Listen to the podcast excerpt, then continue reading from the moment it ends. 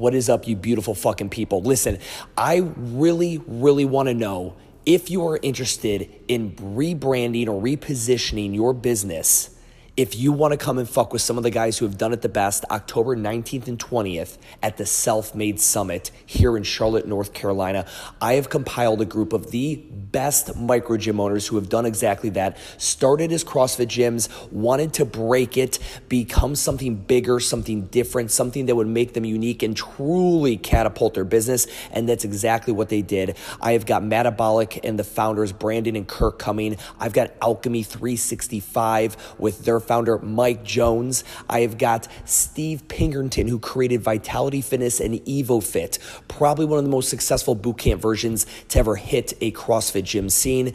And then we've got myself with Urban Movement, Joe Tabaldi, the founder of Flex, and a branding and marketing coach that'll take the ideas in your brain that you can't really put together, they're too abstract, and they will he will help you figure that out for your business we're going to be they're doing you know large you know these keynotes. They're going to be speaking for an hour on, on their topics of their specialty and how they did it. They're going to be getting into small groups with you. You'll be sitting side by side. You could literally touch brandon at metabolic or ask mike jones at alchemy you know about a, creating a class concept that's brand new. You can talk to steve pinkerton about building a building about becoming a landlord. How about you know creating a boot camp model that is truly unique? I'll be there. You can can fuck with me. You guys, you listen to my stuff though. You know me through and through. I'm not talking about me, but these guys, you'll never again probably have a chance to be as close to these guys as you will at this event. The Self Made Summit Tickets are available now. Link is in my Instagram bio. Go there, get signed up. Hope to see you. Now let's get into the fucking podcast. Well, awesome. So, you know, as we go ahead and kick this thing off, man, you know, and this is my first time doing this this whole shindig live. So I'm gonna just open up this chat feature and as any questions come in, we start filtering them. My thing, and you know, when I think of watching your affiliate cash flow calculator. that yeah. video it was like, I, I, I, I, I, kid you not with no like exaggeration i probably watched i think 50 times yeah. I was in college and I was like, I was watching it. says like, this is exactly what it like. This I I'm not ready to open my business yet, but when I do, I have this thing and I'm I have some numbers behind it. But um, you know, you know, for the purposes of my podcast, anyone who's listening to this uh, that is not on the live stream, I have John Gilson, who in my opinion is like the OG of business and mentorship consulting and, and content creation around the business side for what I call now the micro gym scene, but it was the CrossFit affiliate scene and that entire explosion that we all had. So, John, for anyone that's, you know, everyone here live, I'm assuming has a good feel for you, but anyone when I blast this out on the regular traditional podcast, would you just give a little background as to who you are and, and what you've done in our industry? Uh, sure. So, I found CrossFit. Uh, CrossFit found me in 2005 by reading Men's Journal. They had listed Murph as, or CrossFit.com as the number three best fitness website out of 50 in the world and uh, listed Murph as workout that only the fittest men on earth could do. And I was like, bullshit, I can do that workout. uh, so I was showing a buddy of mine. I was in grad school at the time, so I was, I was showing a friend, and he did a little deeper Googling than I did and said, Did you know there's one in Boston? And I ended up at CrossFit Boston as an athlete. Uh, it, they were, I believe, number 30 in the world. Uh, and very soon thereafter realized that I was onto something really, really special. You know, I was going there like everybody else. I was going to learn what a thruster was and what a kettlebell swing was, and then I was going to go back to Golds because I was making like twenty eight thousand bucks a year. You know, as a bank teller. Uh, and that, so, that was the initial gear. You were initially banking, corporate, that kind of scenario. Uh, I mean, I, I was literally a bank teller. To be okay. I, you know, I was I was to I was to corporate America what the janitor is at GE to the C-suite. You know, uh, but um, I was in grad school at night for finance and control, and I was at CrossFit Boston, and it became really obvious to me just looking around that it was a great thing, but that uh, Neil, who owned it at the time, and he would say this as well, really didn't know what he was doing on the business side. You know, so I was taking cost accounting and managerial accounting, all these things, and I went to him and I said, "Dude, I really don't want to work at this bank anymore. Can I be a trainer and run your business, and you don't have to pay me at all until I tell you you can? In other words, I'm going to come into this business and I'm going to make you enough money that you can start stroking me a check." And he said, yeah, okay, uh, which was the easiest conversation, hiring conversation I think I ever had in my life. So I took my level one in October of 06 with Greg uh, Glassman and Nicole Carroll and Dave, basically. Uh, Kelly Moore was there, Greg Amundson was there. Uh, yeah, it was, you know, it was the crew from Santa Cruz because nobody else was doing it at the time. And um, I immediately asked Greg for a job. He said no. I uh, was back at, at CrossFit Boston. I was teaching all the AM classes. I was running the place. At that point, Neil was paying me. Uh, and on Sundays, I was taking people out to the park and I was trying to get them to do CrossFit workouts really there at Jamaica Pond because there was no there was no classes on Sunday. So I invented the Again Faster portable pull-up bar. I was writing these essays on againfaster.blogspot.com, which are all still up, by the way, uh, which is hilarious. And uh, people saw that online on the on the forum. So CrossFit.com used to have a forum. I don't think it, it might exist. I don't know. Uh, but people started buying them from me. So I was taking, you know, I was shit at business. Evidently, I wasn't thinking too hard. I was taking fifty dollars worth of parts from Home Depot and selling it for seventy five bucks. Uh, you know, online, and that was the start of Again Faster. And Again Faster went through evolutions from May of 06. We started in the exact same month and year as Rogue, and out of my apartment uh, with me and my girlfriend at the time and my friend Patrick, and uh, we started building that company. Patrick had gone to film school and he was waiting tables. And I was like, hey, dude, ditch your Friday night shift, which is like the shift, and I'll pay your rent from my pull up bar money. And you make videos. And so Pat filmed me teaching Grace the power clean and jerk in my, uh, I think 5:30 or 6:30 a.m. class at CrossFit Boston. He edited it up. We put it on as the first mic'd instructor video on again FasterBlogspot.com. And uh, I got a call literally the next day from CrossFit HQ saying, "Would you come be a head trainer at a level one in Pittsburgh?" And you know, this is like you know completely out of the blue. I'd asked for a job and been told no, you know, prior, but evidently they liked what they saw there. Editing helps, and uh, that started my journey on the on the seminar staff over the next six years. Uh, I taught at about 120 seminars, something like that. At the same time, grew again faster from that that apartment. In our first year, I think we did like $175,000 in sales uh, to a $12 million multinational. I expanded it all over the world over the course of six years. Uh, continued to teach on seminar staff. And, you know, what we're talking about today, Stuart, I think, is the fact that the mic'd instructor was a realization that you couldn't get CrossFit instruction online. It was that simple. Yeah. Right. And then what you saw is the cash flow calculator was the realization that my friends didn't know how to run these businesses as well as I did. And so it wasn't really about me being a consultant or, or, thinking I knew. I just knew a little bit more than everybody else. It was kind of like, hey, you really need to be thinking about these things. Yeah. And then we we I think the next really seminal thing we created around business was probably uh, a panel with me and and Ben Bergeron and Rick Martinez. A bunch of local like Boston affiliates that yeah. got around and talked. Yeah and Ben Bergeron, and we we just sat around and I asked them a bunch of questions about starting an affiliate. I got their answers, but instead of just having those answers be our discussion, I asked them questions about their answers. So I got on and I said, "Hey, you said this about finding a spot to rent. What did you really mean about X, Y, Z?" Yep. So we tried to peel the onion back a little bit.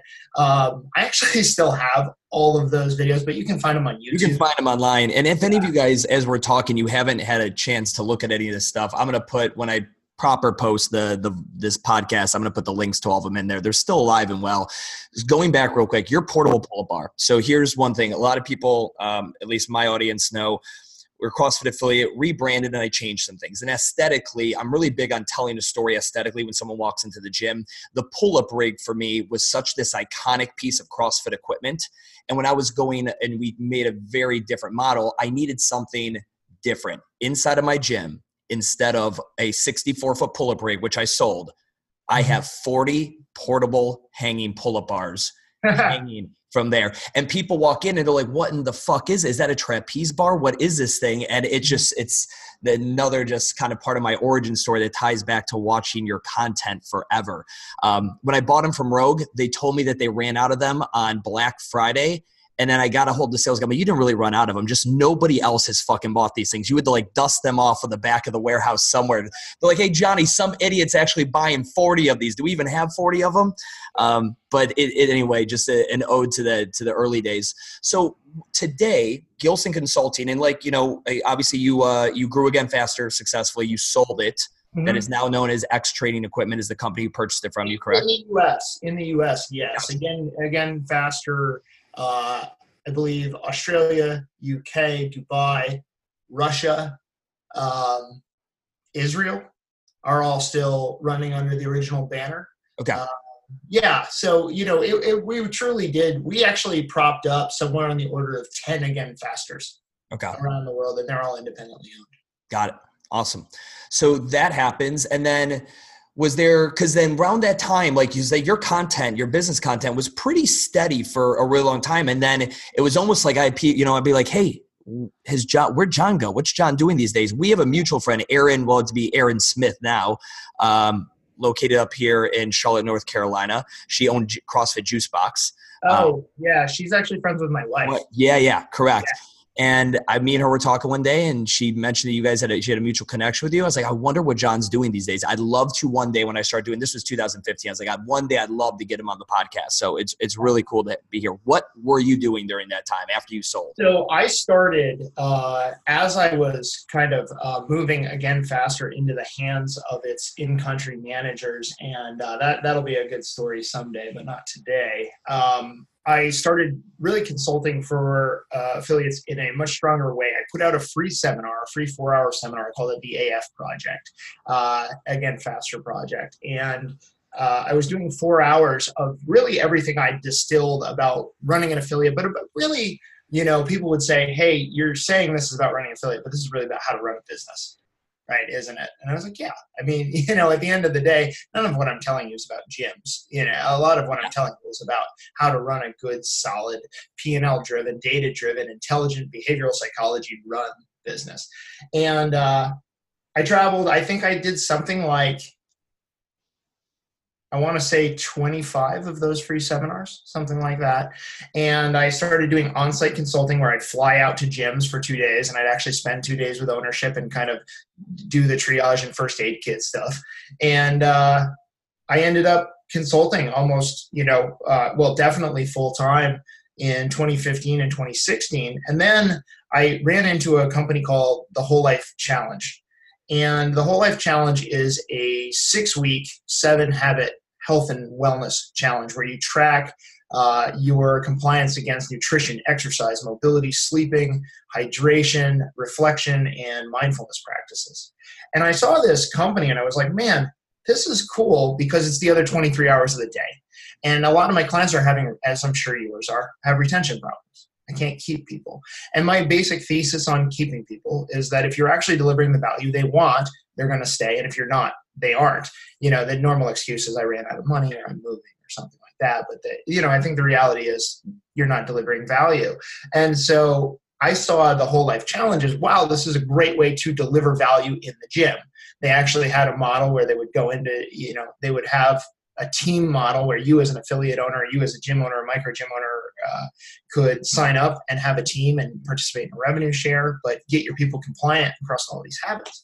So, long story short, I called up Andy Petranek, uh, who founded that company with Michael Stanwick, uh, also the founder of CrossFit LA. And I was like, hey, Andy, you know, this company is really cool. I've gone over your digital stuff, and it's really clear to me you really don't know how to sell this. Um, so I've got some ideas for you, and I just spit a bunch of, you know, you should be doing content marketing, and here's how it works, and here's what a digital funnel looks like, and here's how to set one up, and blah blah. And so you, like, you just called him and was like, listen, I love it, but you're doing a shit job. Like I can tell this is not being maximized yet from a advertising sales perspective. Uh, yeah, yeah, and you know, of course, I did it with the, the deft smile and touch of love, but but really, that's the essence of my message to to AP. But at the same time, like you know, to Andy's credit, he was like, yeah, cool. I totally get that. And he's like, can you call me again? And so I called him the next Friday, and I think we talked four or five times. And uh, I probably just dished on him for about eight to 10 hours. And then uh, Andy was like, hey, could you? I, I understand everything you're saying, but I don't have the capacity to do this. Can you just come do it? And I was like, well, you know, yeah, sure, make me an offer. And so he made me an offer. I flew out to LA. I met with him and Michael, and I went on halftime. So I was doing my consulting and I was working with the Whole Life Challenge halftime. And I grew it so much, so fast in terms of dollars that I couldn't keep up with what I, the monster I'd made. And we hired Becca Borawski, who some people will remember, you know, from back like 05, 06. Uh, she was very active at CrossFit LA. She was very active in the CrossFit scene. hired her as our, our editor. Uh, and then I hired a woman named uh, Nikki Grudadaria, who comes from uh, Livestrong and NBC Sports to do a lot of our digital. And really, the three of us just grew the piss out of that business to the point where uh, Andy and I were having the full time conversation. So when I disappeared and you were wondering where I was, I was the chief marketing officer of, of the Whole Life Challenge. Got it. And are you still with Whole Life today? Uh, no, I was uh, the CEO for the better part of a year, uh, and then uh, we had a little bit of divergence in kind of how we would grow to the next stage. Uh, and we had a hey, you know, a high five and a hug, and I, I went my way, and uh, the whole life challenge has gone theirs. Awesome. And then there was a period of time where there was a clip, and it, it never got any attention until you brought it back to the world of Greg Glassman saying somebody's going to come out one day and do more training with dumbbells. Cool shit with dumbbells. They're going to be more there. It's a harder implement. You unilaterally, you can't hide your weaknesses right to left like you can a barbell. And I remember that clip, and that's like an 08, 09 clip. And then I see the dumbbell mission, I believe it was called, the DB yep. mission. So we started with DB WOD. Okay. And that was really that was like 2014. I ramped that project up, and I got so busy with other projects that I literally shelved it. Yeah. Uh, and then I, you know, I was like, God, I love this idea. I still do, Stuart. By the way, like love what we're doing with Dumbbell Mission with my whole freaking heart. Uh, you can do more with a set of dumbbells than. Listen, like the P90X wasn't very far off the mark. No, they were not like in terms of lack of intimidation, in terms of utility, in terms of functional movement, in terms of do it anywhere, in terms of no excuses, in terms of genuinely making you functionally stronger left to right, right, as you mentioned, kind of making you uh, bilaterally stronger through unilateral movement. Uh, it's what, you know, I originally started thinking about it because Greg said that, obviously. But I started thinking about it because I was I was working with a lot of gyms in, in really metro areas where the rent was stupid right? And if you wanted five, uh, rent is 90% of the affiliate success equation initially. Correct. Right? And, and so we'd run in, I'd, I'd run into these affiliates that would be like, yeah, my rent's fucking 10 grand a month. And I'd be like, you're fucked. yeah. you know, the operational uh, capacity doesn't work out when a barbell's seven feet long. It's 125 square yeah. feet, you know, per person.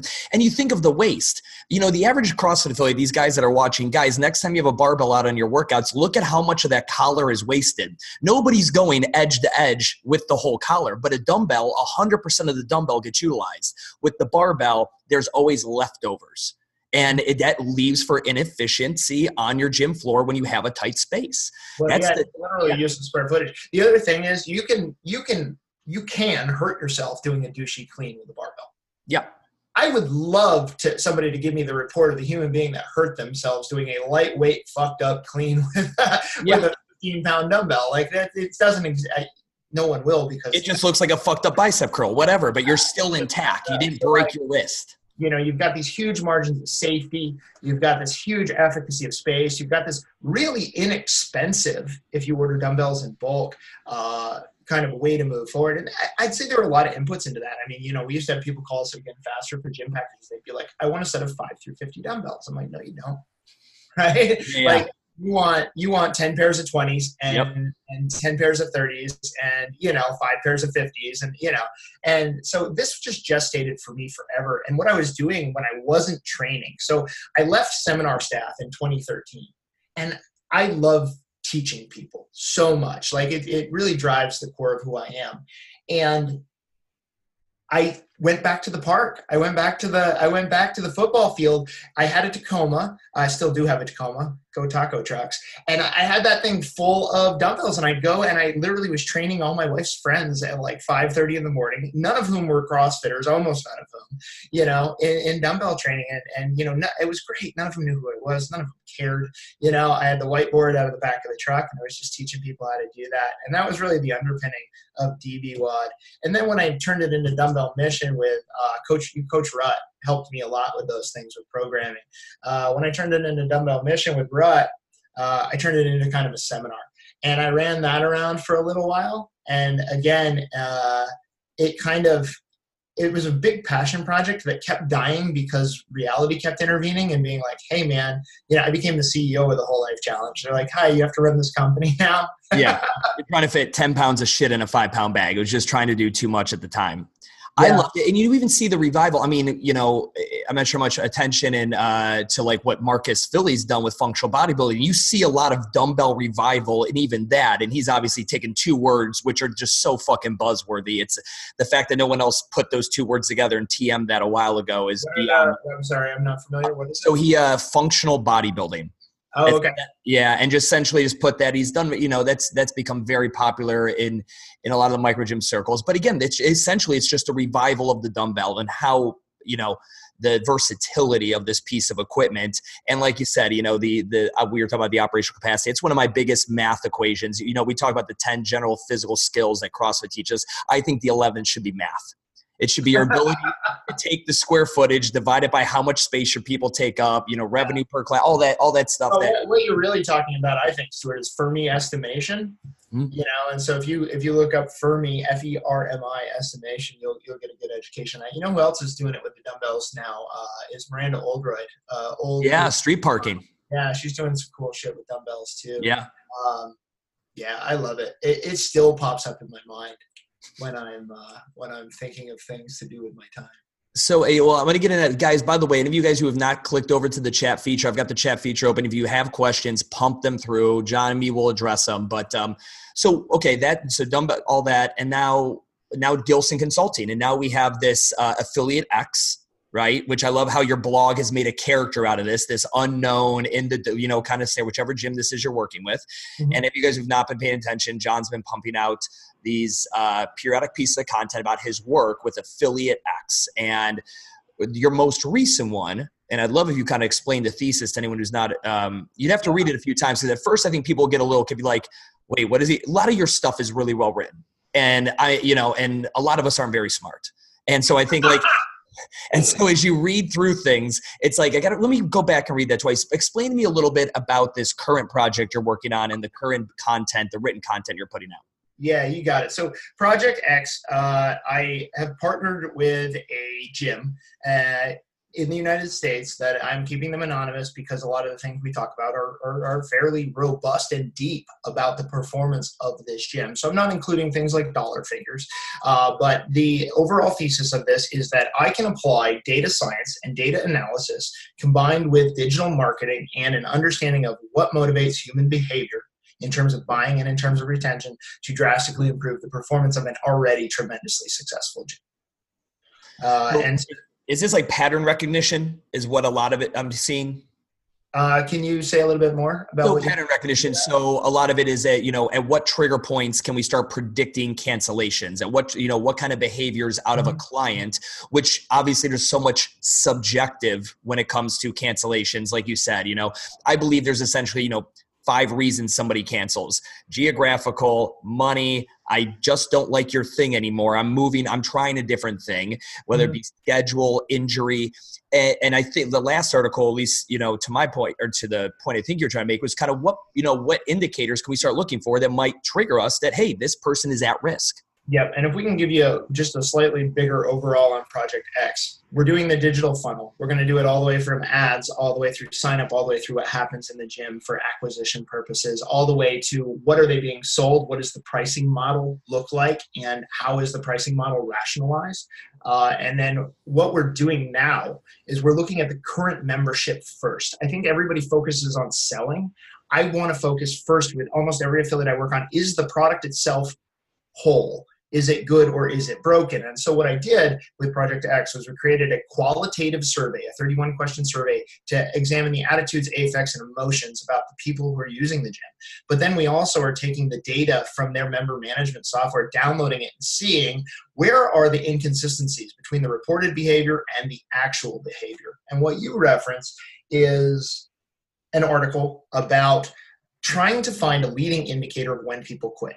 Everybody in their member management software, uh, you know, and by the way, if you work for a member management software company and you want to talk to me, please do.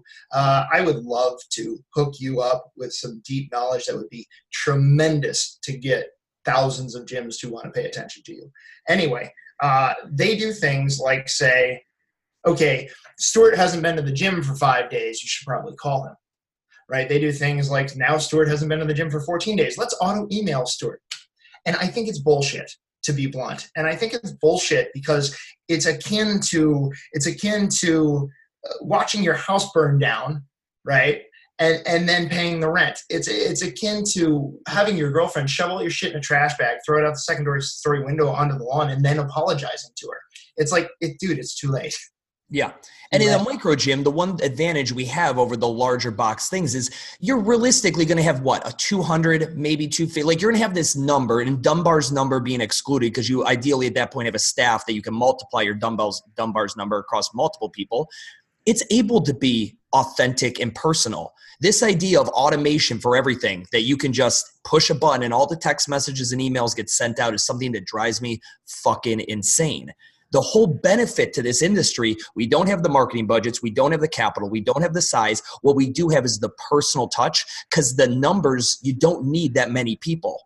Mm-hmm. right? And, and, and i think that was one kind of where you were going with this is this idea of just you're going to blast them with a text message at that point. They've already crossed that mendoza line. They're already be like they they're not maybe beyond saving but it's too late at that point. Those personal touch points probably should have been hit 30 you know 30 45 60 90 days ago and and I had a I had an epiphany, I had an insight while I was working on Project X that I could take a couple of figures and I could figure out how dedicated someone was to the gym, and then I could examine their behavior against that dedication. So I said, what is the first in a in a ratio standpoint? What is the total number of classes available to someone. And this gym has an unlimited membership, and they have essentially a 12 pass. You can come 12 times in a month. Uh, and I, I very much like that model. But what I did was I said, okay, if someone has unlimited, let's call their denominator 20 times. That would be full commitment in my book. Somebody comes to the gym 20 times in a month, right? If they have a 12 pass, well, you bought a 12 pass, let's call 12 full commitment, right?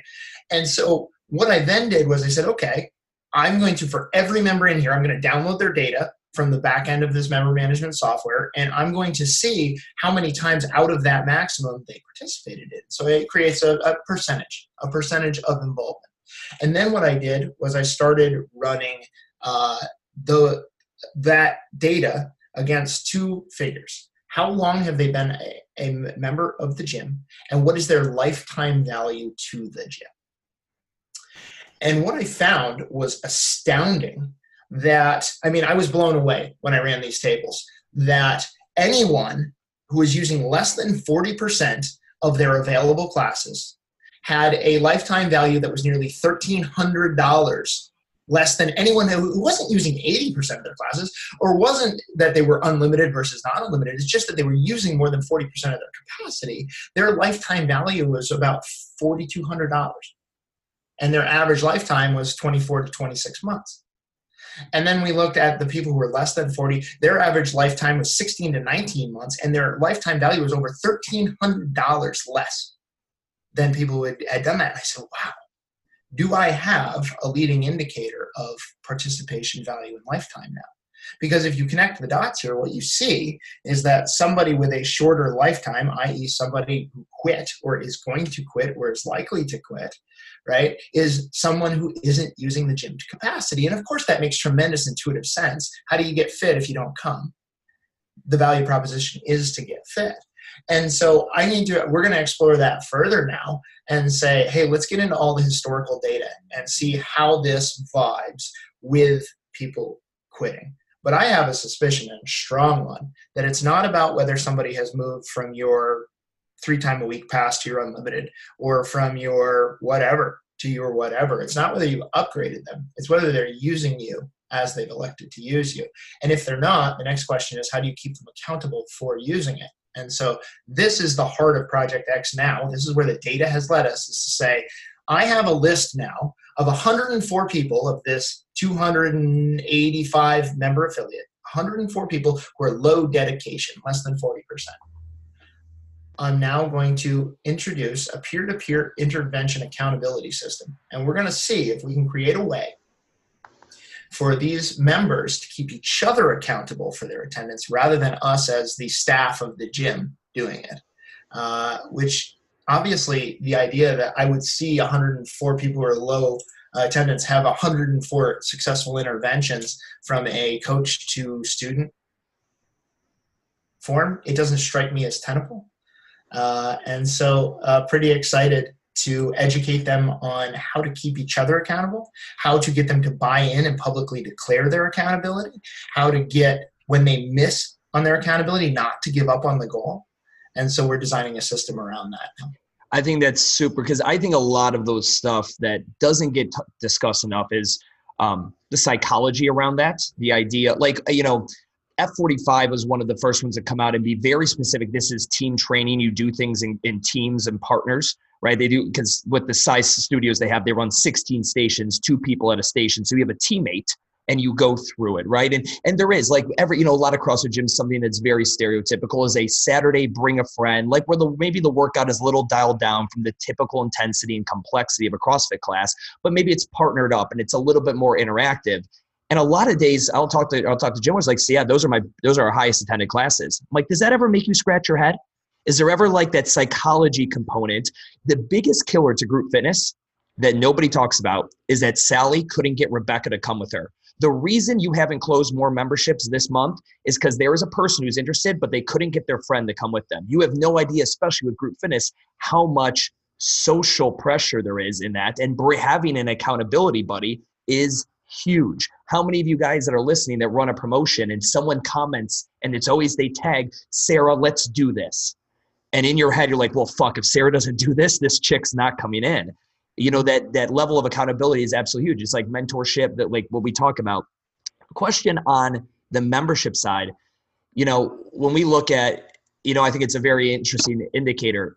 If you were to take our eft subscription based business models that we're all in right and and respectfully so that's a better business model to be in but you just for a month two months three months switched everyone to pif all your members only paid when they showed up, how many guys would be like, oh shit?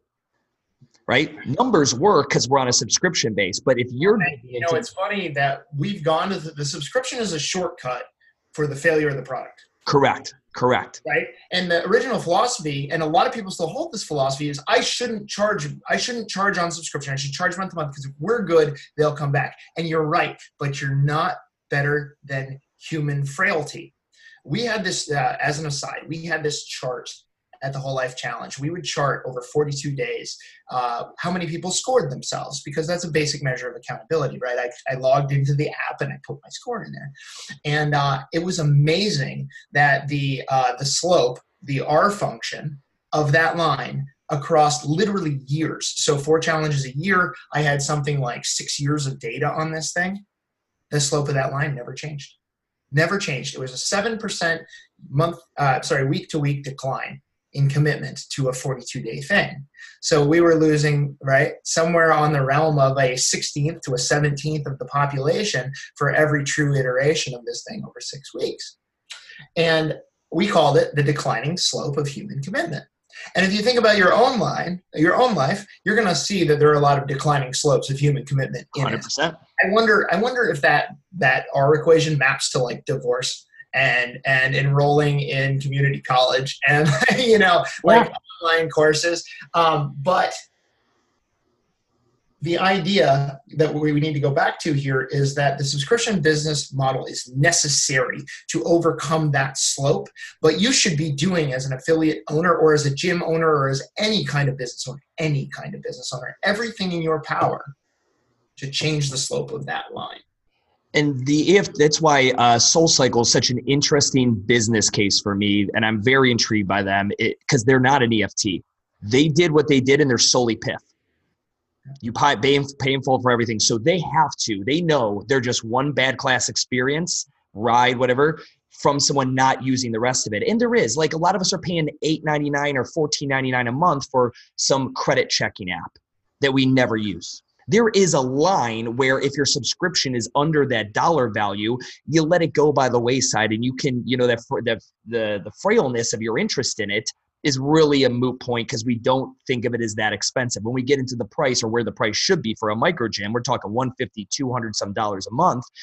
Now that's something where someone is even if it seems slightly less convenient ideal result driven whatever it is you're on the chopping block and attendance being the number one indicator. Because even if the results are coming, attendance means I'm making time for something else. Maybe it's studying, maybe it's my new boyfriend, maybe it's my kid, maybe it's my new love for Brazilian Jiu Jitsu, whatever the hell it may be. But they're just saying there's only 24 of these units in a day. You used to get one and a half of them because I would stick around and socialize, but yeah. something else has happened. And I'm now giving my time, the non renewable resource, to something else. Well, and you know, we say, hey, let's create let's create the stickiness in the gym yeah. by having excellent coaching. Sure. Uh, let's create the stickiness in the gym by having clean floors and clean bathrooms and amenities and have it be a nice, well lit, happy place to be. Yep. Let's also keep it great by broadcasting positivity and optimism from all of our staff at all times, right? Yep. But we also need to consider the psychological impact of somebody else is counting on me. And if oh, you're creating someone is counting on me, you're not going to overcome that declining slope of human commitment. 100%. So when you see that, is this something where staff has to really look at who's like, for example, a good coach on that partner workout day knows who to partner with who right? Like, you know, not even just physical, like this guy's really tall, guess this guy's short. They're not good partners to ride an assault bike together, right? Not even that. But I mean, like, this person goes at this pace and is this kind of person, like pairing up psychological, you know, psyches and uh, personality styles. Is that kind of like, is deep, like, a, is that kind of the deep level you guys are thinking of this as well? We're thinking about it first as making sure we have time match. So if uh, and first getting declaration of individual intent. So when I say declaration of individual intent, what I mean is I'm John. I'm going to be here Monday, Wednesday, and Friday at 6:30 a.m. Step one. I need everyone's declaration of individual intent because then I have something to hold you accountable against. It's not just did you come 12 times last month because that feedback loop's too short. If I'm looking at April and saying, oh, hey, Stuart, you only came 11 times last month, you could have come 12, you'd be like, cool, what do I do? But if the feedback loop is tremendously short, I have the advantage now of being able to match you with someone who's made a similar individual declaration and has a similar capacity for functional exercise. And this is the hope. Will I'm going to then bring them in. We're going to bring them in and we're going to train those people who say, I by the way, the survey, the number one reason people came to wanted to come to the gym, the number one reason they joined the gym. You want to take a guess just for fun? Social, not physical. Uh, nope. They wanted to work out more. That was they wanted to work out more. That's the sole declaration. I want to work out more. So this this gym population told us this. We're going to go to them and say, your number one answer to why did you join this gym is I want to work out more. Well, we're going to help you. Right? We're gonna t- we're gonna time match you, and we're gonna physical skill match you, and then we're gonna train you in how to keep each other accountable. So, for instance, goal setting gets blown out of the water as soon as you fuck right? And everybody who's ever been on like a, a high quality diet who then has three nights of binging and never goes back to the diet knows exactly what I'm talking about. So what we want to train those those athletes to do is to when I say, "Hey, Stuart, we're accountability buddies," and I can't be there on Monday because life, right? Your response is, "Cool. What day are you going to come instead? I'll switch my schedule as well." Right? And can we can we come up with ways to keep them accountable but to keep them maneuvering around contingencies? And i think if we can this is completely speculative by the way. This may not work for shit but we're going to keep the data. Yeah. Uh, and if it works we're going to we're going to hopefully try and inject it into the community. And, and i think yeah. go ahead. the brilliance of it from my standpoint is just that it's not on you the owner to do anything other than make it happen I so I'm a big fan of people discuss different and ignore average, right? When you were going over like the floors being clean, the gym being nice, the coaching being competent, the programming being good. These are all things people come to expect. We can't hang our hat on. I do a good job as a gym owner because I do all these things. That's that's expected. I expect American Airlines planes not to fall out of the fucking sky. They don't get a, a good Google rating because I got home safely. But what you're talking about and kind of creating this thing that sounds like a different conversation. Well, when you join this gym, you will be teamed up with like, you know, like when I if I purchase from a vendor, B2B purchase, I might have an account rep.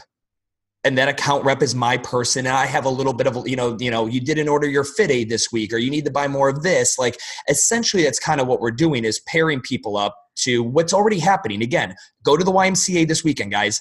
There's dudes that text each other all week as to what time they were going to meet to go work out to go lift weights at the Y. It's already happening. And think of the crazy shit CrossFit gyms can get people to do. Five weeks, I need you to show up here every Friday. I need you to give up your Friday for five weeks. I need you to pay $20 for this thing. And I need you to be your dress. Oh, and, and on the second Friday, dress up funny like a, a fucking Power Rangers character. And you're going to be on the, like all the things people were able to get people to do in the wave of community events. I think as you're talking about it, I, I do think it's brilliant. I, I love the play of psychology, not how do I sell them a new sup? How do I sell more of this? It's how do I get them to just do more of what they already do. Like friendships happen. That's the thing that's hard. Word of mouth, nobody has a system for that. Like this is a system. You can create a digital lead funnel like that. Sure. But a word of mouth operational installation of something that it guarantees word of mouth is very few businesses have it. And the ones that do, like my favorite quote is marketing is a tax paid by the unextraordinary. Those who don't create an extraordinary experience have to market because people won't talk about anything unless it's absolutely extraordinary, which is where CrossFit exploded because it was extraordinary. Past the buck now to where we are in 2019, it just kind of seems status quo with everything that's out there. Right? And it is because the brilliance of CrossFit was so profound that everyone else adopted it you know, when I started the AF project, I was being recruited by Gold's Gym to become their national fitness director. And my answer was go fuck yourself.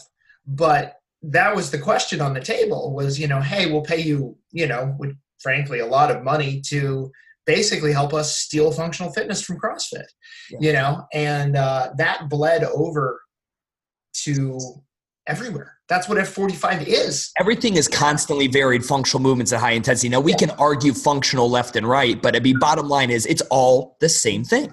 But I think what your point is, uh, at least as I'm interpreting it, is it's not enough to do what you've been told to do. You now have to think, and, and I'm, I'm, I'm ad libbing here a little bit. You now have to think from first order principles. What do I want these human beings to do?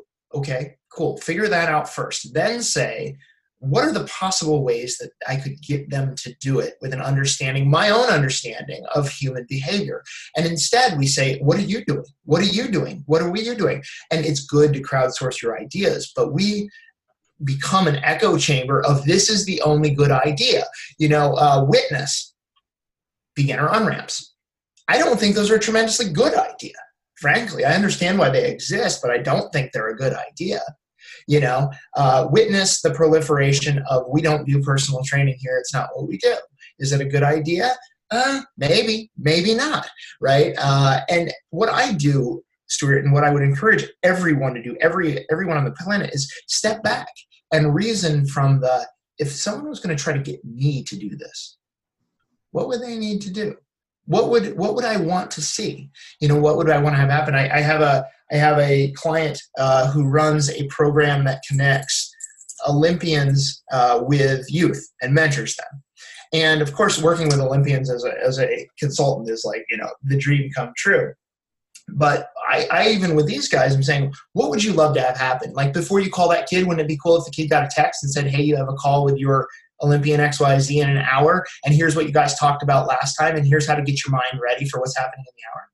She's like, yeah, that would be great. I'm like, cool, you can build that. This is what that looks like, right? And it's it's more about what do you want to have happen, and then the route of making it happen. And what we do instead is we conflate those ideas. And we say, I want this to happen, and this must be the only way it happens because this is how they do this in all the major CrossFit gyms or all the major gyms. And therefore, I'm going to put these two ideas together and I'm going to try and implement this. And by the way, when I implement it, I'm not going to be thinking about those first order principles. I'm going to be thinking about the paint by numbers Lego set of putting this thing together. And then I'm going to fucking wonder why it doesn't work. And then John Gilson jumped off his giant soapbox. No, no, that's but that's that's why we're here. So as you're looking at it, and we've seen the rise, and obviously, you know, I I, I love being a historian of the industry we're in. Like you see, again, obviously, you go uh, Simmons and Fonda and Gold's Gym rise and Curves, like Curves, like people like looking into the history of that company is actually very insightful as a micro gym owner. And you see CrossFit, and now you see Peloton, which is Simmons, you know, 2.0, and like everything comes in cycles. With where you see the current guys, you know, and, I'm in Charlotte, North Carolina. So on my street, within uh, less than a mile of me, there's Barry's Boot Camp, Orange Theory, F45, Urban Movements, CrossFit South Ends, all these all these things around. Where where's your opinion as you're kind of because I'm assuming CrossFit clientele is the majority is that the the majority of the work like affiliates uh, for consulting? Like in terms of sheer client count, yes. In terms of time spent, no. Okay. Where do you like what's your opinion on things as they sit now? You know, and, and you know, I'm sure you get this asked this question asked a lot. I do, and it's I kind of dislike the question. It's fun to try to play it. We're not Nostradamus, but where do you see like if you're sitting here now opening up and let's say you're not consulting, you're gonna go open up your own thing what does that look like? Does it still look like CrossFit of what you knew previously of 2008, you know, 2008? Does it look something more organized and high tech and smaller footprint? What does this look like if John, if has $10 million just to play, build a, build a micro gym, John, go for it. cool. Uh, if you've got $10 million and you want to talk. so, okay the future of fitness is connected fitness. And the reason is that, I don't mean what your Fitbit says or what your Whoop says or what your Oura Ring says or what you put in MyFitnessPal. What I mean is that we have, for the first time, seen the advent of the ability to put community and accountability in a uh, one to many format outside of brick and mortar. So if you look at the overall trend in how the world is working right now, brick and mortar is becoming more and more and more obsolete in favor of the delivered virtually, i.e., right? You don't go to Target, you order shit on your phone, it shows up at your front door. What Peloton has done is they've said, okay, you've got a hurdle. You, busy person, have to negotiate with your husband every morning who's going to take care of the kids so you can go to the CrossFit gym. That was a source of friction in your relationship. Let's get rid of that. Here's a Peloton bike. And on that bike, you will still feel accountable. You will feel community. You will feel motivation. Right. And I've gotten on their, their tread product. They're yep, running. Me too. Phenomenal. Like it's amazing experience. It's a beautiful piece of industrial design, UX and UI right? User experience and user interface, spot on, except trying to give somebody a high five while you're running by hitting a touch screen. Guys, give me a button. What the fuck? But other than that, right, what we're seeing now is the movement towards exactly that. So the question should be I'm in brick and mortar because that's where 99% of the people who are going to listen to this are. I'm in brick and mortar. What do I do? And the answer is how can you leverage available and off the shelf technology and media to create more accountability, community, and motivation within your box? And how can you report back to people on their progress? So, check this out one idea feedback loops are too long, all of them. All feedback loops on progress are too long, i.e., I'm going to write, I'm going to do, put you on the InBody and do your body measurements once every three months. Too long, right? Uh, I'm going to tell you to push your knees out when they go in when you squat. Perfect. Okay, so the question becomes how do I take the markers of macro progress and break them down into a micro format that I can deliver to you instantly? You are doing better than last time. I want you to look at things like the ghost car in Gran Turismo. I want you to look at your C2 monitor. I want you to hit it till you see the pace boat. And I want you to think about how would I deliver to someone, not, hey guys, look in your journal. What's the last thing you back squatted? Okay, set a PR. Stuart, your last back squat was 325. You were coming off uh, a fatigue cycle. Today, instead of doing that max back squat, which you're probably not going to PR, I want you to do it 80%, and then we're going to try your max in two weeks. Yeah. Right? On this day. Instant inputs. Instant inputs. And there, it's possible with someone who's forward thinking enough and frankly, who has embraced data science, who has embraced media, and who has embraced technology.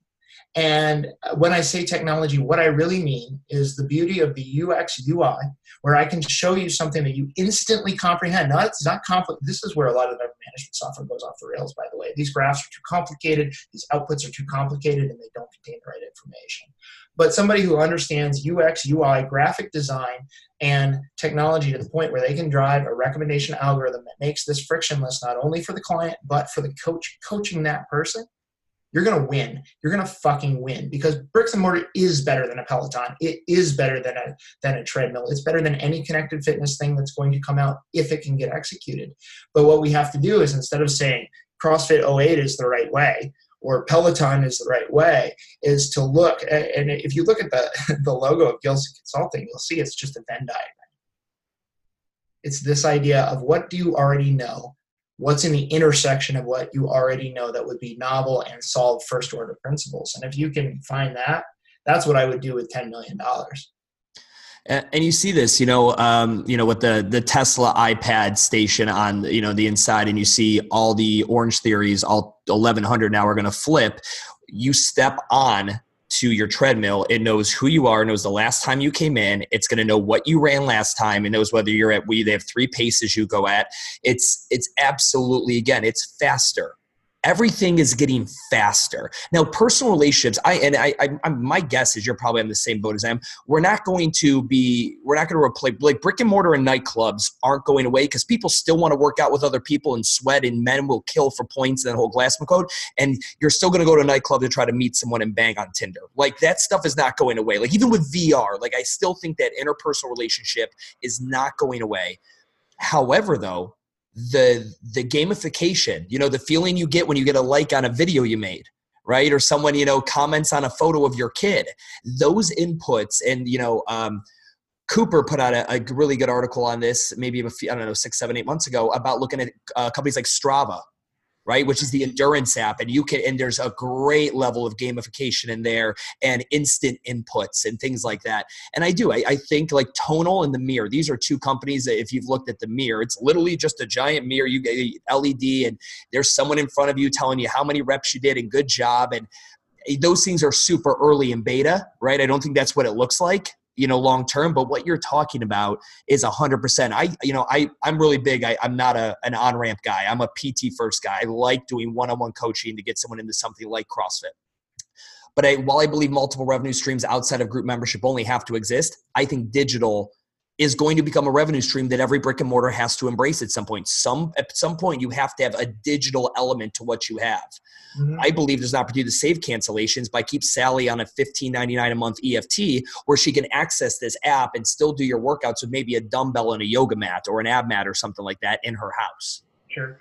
And I think we, you know, um, I agree with a lot of what you said. I'd like to question one of your assumptions, which is people working out with people working out is always going to continue. The nightclub and the brick and mortar, like what? And it's not that it's not, but I, what I would pose is the following: If you knew that wasn't the case, and brick and mortar was in mortal danger, and I'm being hysterical now, but this is a thought experiment. If brick and mortar was in mortal danger and you owned one, what would you do?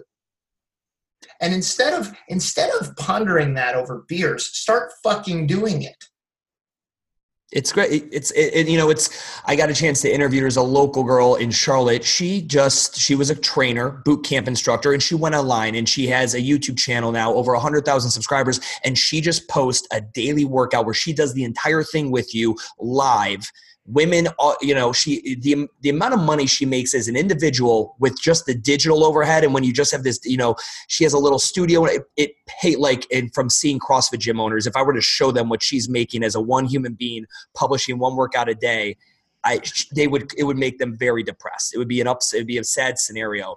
But the digital opportunity doesn't mean like well fuck i don't have uh, the tombus group or a vc backing me to make a to make an nc fit app or a peloton app I don't think it even needs to start there. I mean, look at again, go let's go back to where we started this podcast. The mic'd instructor. That was you guys probably with a very there was a low budget creation back in the day when putting online content was not what it is today by any means. Blackberries and it all wasn't ubiquitous. It Yeah. wasn't my Yeah. phone was a BlackBerry. You couldn't put a video on. No, hundred percent.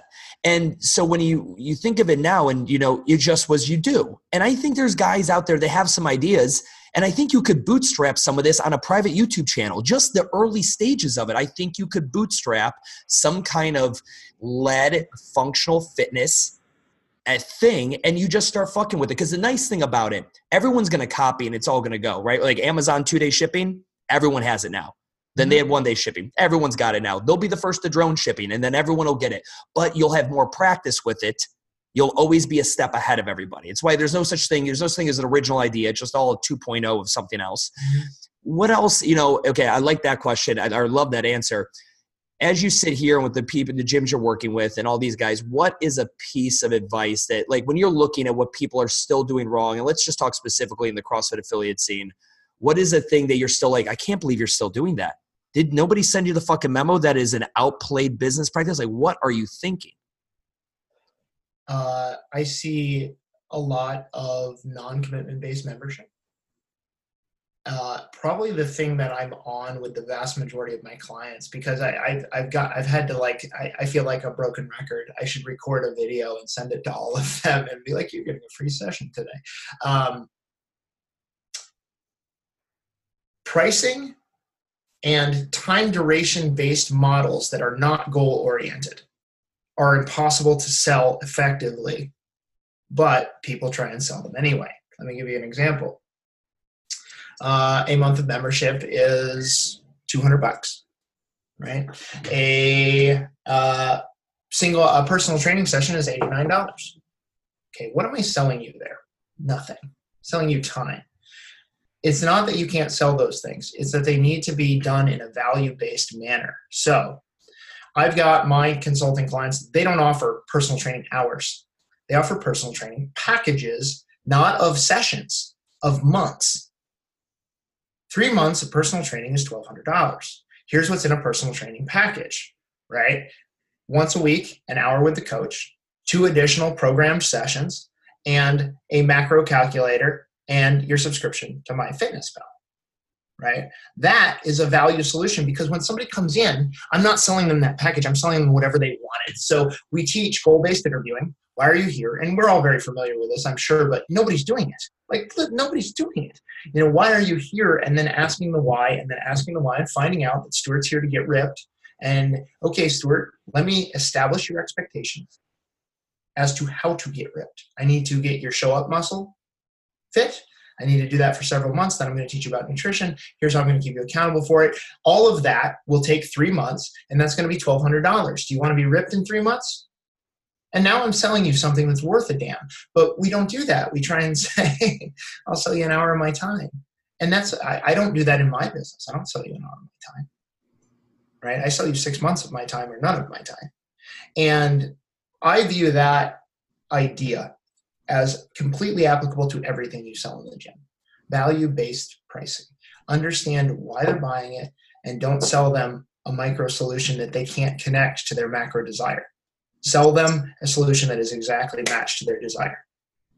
Does that make sense? Yeah, no, hundred percent, hundred percent. It's it's interesting when we get into pricing. I and what you just opened there, I feel like we could do an entirely separate podcast on. I had a thousand thoughts come to my head. I think one of the things when thinking about pricing is also breaking it down. I think a lot of times, and you remember the days where the biggest "what do you bench" question was how many members you have, right? Where that that vanity metric was a big thing. Mm-hmm. One of the things in pricing, I'm curious your thoughts on it. When when talking with the gym owner, where should my pricing be? This like you know, this is how much I charge per month. I always try to zoom in a little bit more. Like, okay, you might let's say you have uh, you had the, the example of the two options. So let's say you have eight, 12, and, un, and unlimited, and let's call it limited to 20 sessions per month, whatever it may be. When we break those down per class, generally, eight times a month will make you more money per class than 12 times a month. 12 times per class, 12 times a month will make you less, and then the unlimited will make you the least.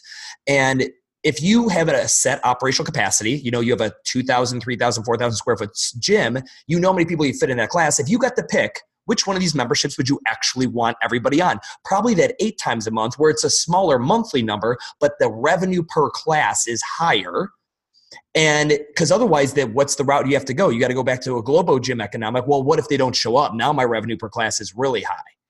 Mm-hmm. And I, when I look at a lot of the math models that are out there, and math is much more your strong suit than mine, and that is, I think that's one of the things that just jumps out in some of your videos that you have this TI-83 for any of you fucking guys of my age that know what that is in your brain. You move. so I must be older than you because I had a TI-82.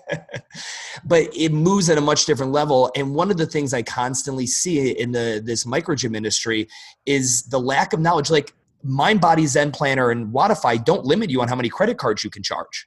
You could charge a million credit cards a month. They don't care. You're limited on how many people you can fit into your class in an hour. And if you're a barbell model, like a CrossFit model, that is a very limited number unless you have a crazy huge space. And in metropolitan areas in a 2019 econo- economy, that is tough. And breaking it down per, do you ever, I mean, is that something? I have a, I have a slightly different take on it. Yeah, let's hear it. So I had an experience where I grew a company in literally two years from four million to seven and a half million to twelve million dollars in revenue, and got yelled at by my board of directors, my investors yelled at for underperforming. And at that point, I was like, "We're all rich. What the fuck are you talking about?" And so what I started teaching affiliates because that was so profound for me is you need a finish line. You need to know what you want your P&L to look like. It doesn't if you pursue profit maximization and that's it, you are going to be disappointed that is a treadmill to human misery. I know because I stood on it. It's a staircase to nowhere. It's a staircase. Yeah, there's no finish line. It's a. It's as if I said, "Okay, we're going to run a race, Stuart. I'll tell you when it's over." Yeah, because you can always, Mac. You can always be more efficient, at, at, especially at a boardroom. Yeah, you know, to get back to what you're saying, I have them set a P&L goal. What do expenses look like? What does what does revenue look like? What does end profit look like? Will you truly be satisfied with that number? Because this is really important that the answer is yes. Now let's backfill into that P&L. What would we need to do to create a pricing model that would fulfill that reality in terms of percentage personal training, percentage right uh, group training? And so I rely on a metric that isn't about maximization. It's about average revenue per client per month. And I actually would much prefer a model of people being involved being involved enough to get the results that they want. Okay. The thing, my problem with the idea of coming to a gym eight times a month is those would have you'd have to be doing something else, and those would have to be hella good fucking sessions for you to get fit if that was the only thing you were doing. In fact, that's not really that's not really possible. I mean, you know, from my view as a coach. And so my question is, how often do you have to come to have a regular fitness protocol? that number of times shrinks as your nutritional protocol increases right? But what you really have to ask yourself is what membership not is going to maximize my profit what membership is going to do two things. What membership is going to get the clients the results that they came here to get and is going to allow me to create that p&l and if you answer those two questions you'll have your word of mouth thing because you'll get every one of your clients the results they want right? You have to create that, create the product that gets that and fulfills the financial equation, in my opinion. If you want to get into profit maximization, you can. Uh, and there are people with different temperaments than me. So the idea that you shouldn't is my opinion, not a fact. Uh, but uh, that, that way lies misery. yeah, I, I, hear you. No, I, I, love that. We got a question from Matt here, and I was actually this is I'm glad he brought this up. We were talking. You were talking about incentives earlier and getting people in the gym do you believe there is an economic model out there where you get penalized the less you come to the gym? Your membership actually can go down the more you come, that kind of thing. Like there's a basement kind of scenario where you still make what you need. And Matt, I apologize if I'm butchering this, but that that's essentially what I think he's asking. I, I there, so there was a gym. Look up the study. A little bit of googling will get you there. I think it was in Copenhagen. There was a gym in Copenhagen that tried this model, and they made like international news for trying a model where your dues are i'm making this up your dues are $150 a month but every time you attend that number goes down by five bucks and we'll charge you 10 right?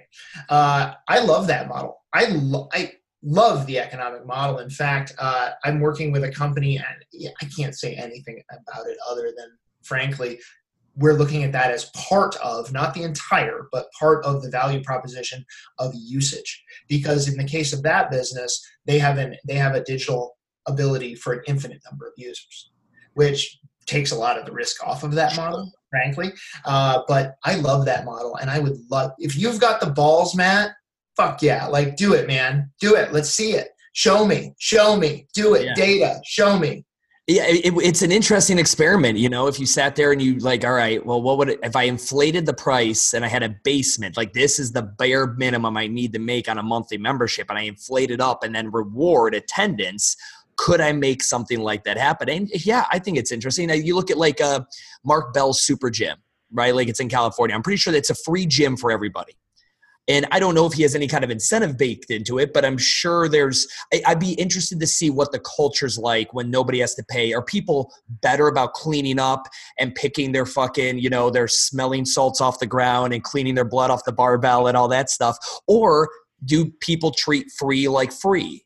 You know like and i think there's an entire psychology and opportunity there but yeah it's it's you know again going back to that if we had 10 million dollars i would love to just fuck around with different models that have never and just like if there was no loss like ah the money's gone we failed whatever and and giving things a try and that's the one thing i really respect the fuck out of you on and, and even like when i saw the dumbbell like mission and i saw it come up and i saw it go i was like he's probably doing something but this guy is constantly messy he's constantly just fucking around with different things in the fitness industry and it gives you such a breadth and depth of knowledge and experience to speak mm-hmm. from and i think a lot of times a lot of entrepreneurs are really looking for surefire things which in my opinion that doesn't exist that's a unicorn and i love i love talking with guys who are i'm going to play around with everything and i realize a win or a loss here is just one little notch on the entire belt of this thing that I will do with the remain the, the my whole life. And it's a trope, but you you know you want to understand that failure is not permanent.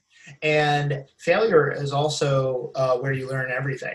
When I was when CrossFit was growing and I was selling CrossFit equipment, I was a bad manager, hard stop. I was a good salesman. I was a good trainer, and I was basically a self-centered shithead. And the reason I was all of those things is because it was working. I must be a golden god. Look at all this money pouring in over the transom, right? And but the reality is, is I did a lot of things really badly, and I could have done a lot of things a lot better.